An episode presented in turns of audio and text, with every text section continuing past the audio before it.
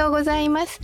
オーシャンベリーです。この番組はシルバーガールの私てんちゃんが日々思うことやもう一つようわからんことを一回立ち止まってあれこれオーシャンベリーおしゃべりします。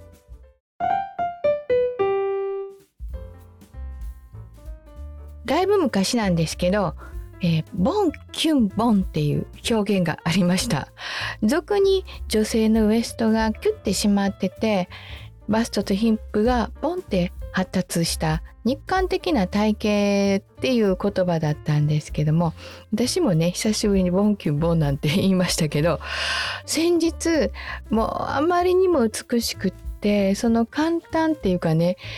それによってよく似た言葉が頭によぎったんですね。それはオードリー・ヘップバーンの「ローマの休日」っていう映画を映画館で見ても漏れたっていうかポンキュキュキュキュッポンっていう そんな言葉が漏れたんですよ。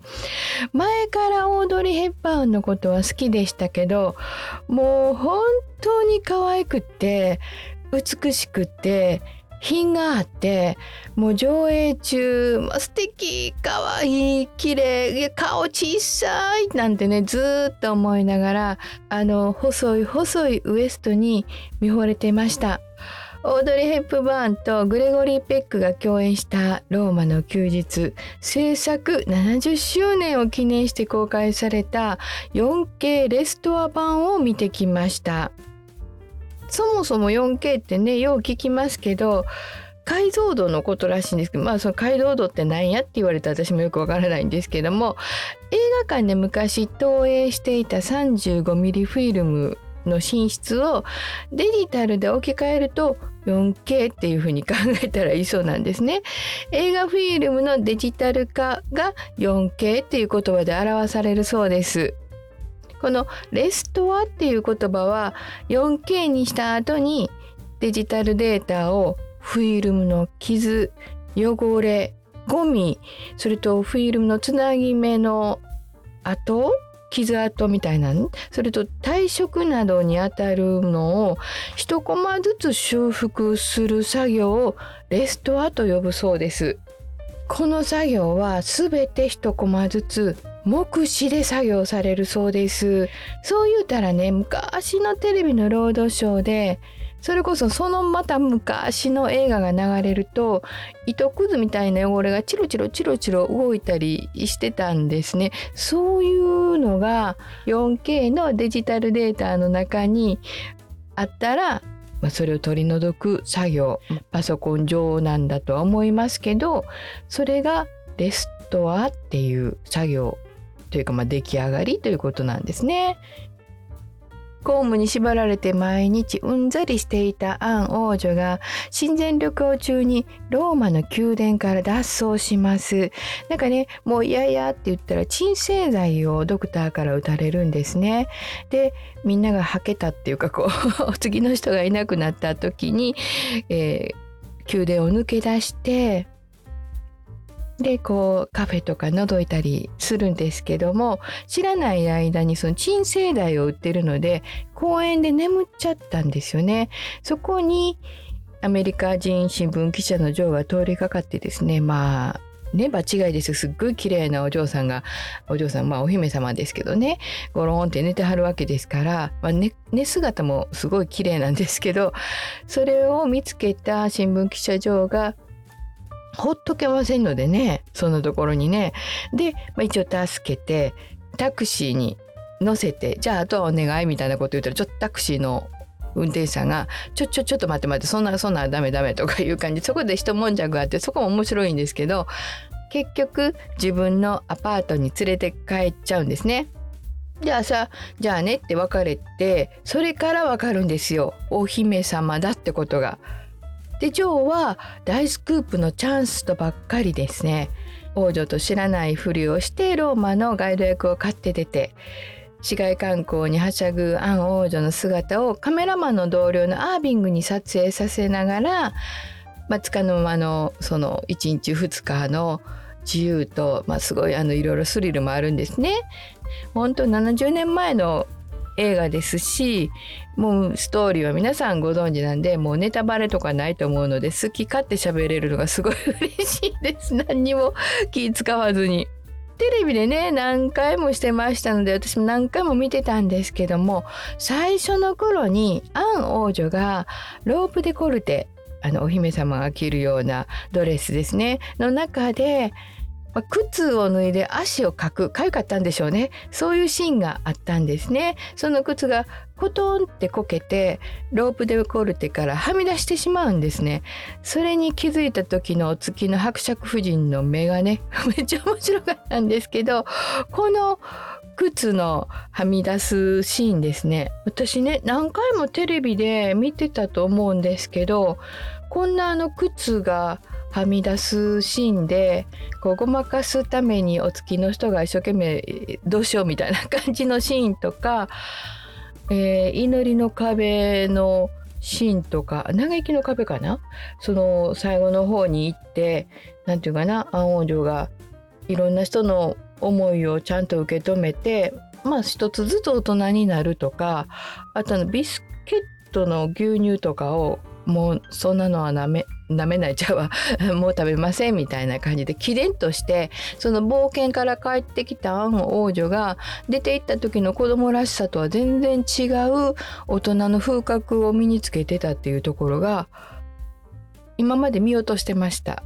なんかねやっぱりしっかり映画館で物語の中に入り込むと新しい発見があるしやっぱりこうテレビなんかで放映する時はいくつかカットされてるんやなって思いました。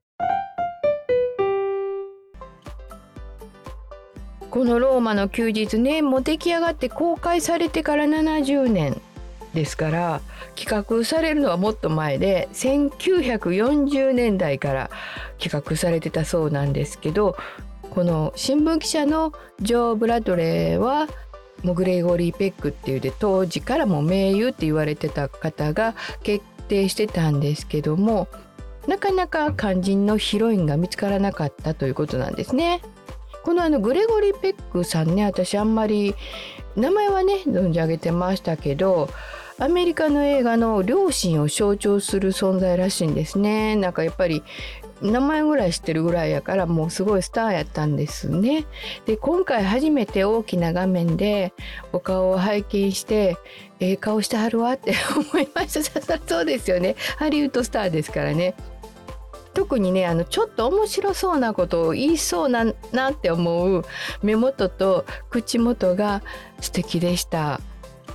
デビュー以来そのグレゴリー・ペックさんは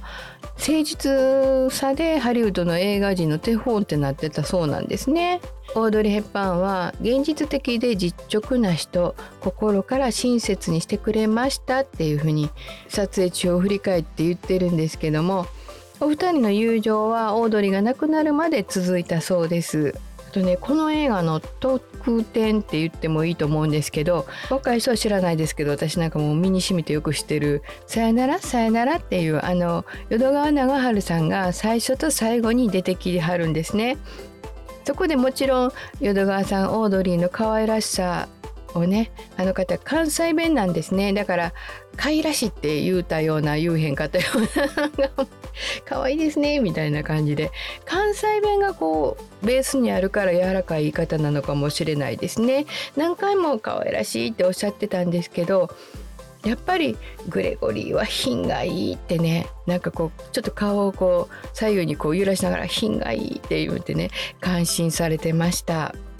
ヨーロッパの中のどこの国かっていうのは特定されないようにしてるんですね。なんていうんですか劇中ね好奇心でこうタバコを口にしたりとかギターで人の頭を殴ったりとか まあいろいろその、えー、ドタバタであったりとかユーモアにあふれた行動をしているのがどこどこの女っていうふうに分かるとやはりちょっと問題になるので特定できないような設定になってるみたいです。ワイラー監督のこだわりでローマで撮影することを強くも希望されててアメリカ映画として史上初めて全編イタリアロケ作品になって確かね字幕でもね、えー全編イタリアロケみたいなこと書いてありました。で私はその下のあの訳日本語でああそうかとか思ったんですけどもうすごく大きくこうアピールしてましたね。当初はもうカラーで撮影することができたんですけども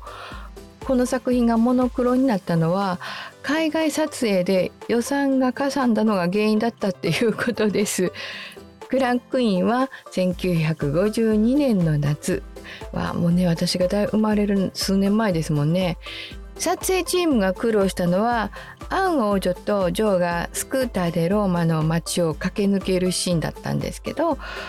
もう陽気でその時から好奇心旺盛なイタリア人たちがカメラの存在を構いなしにオードリーたちをスクーターで追いかけたり手を振ろうとして近づいてきて映り込んでしまうっていうハプニングがいっぱいあってで何回も撮り直しがしないといけなくなって3分ぐらいのシーンだけど6日間を要したっていうことなんですけどでも6日間ぐらいよくするんちゃうかなすごい大掛かりなシーンでしたよあれ。むちゃくちゃしてましたね。逆光みたいなこともしてましたしね。あんなんしたら絶対ダメですよ。いう感じでね。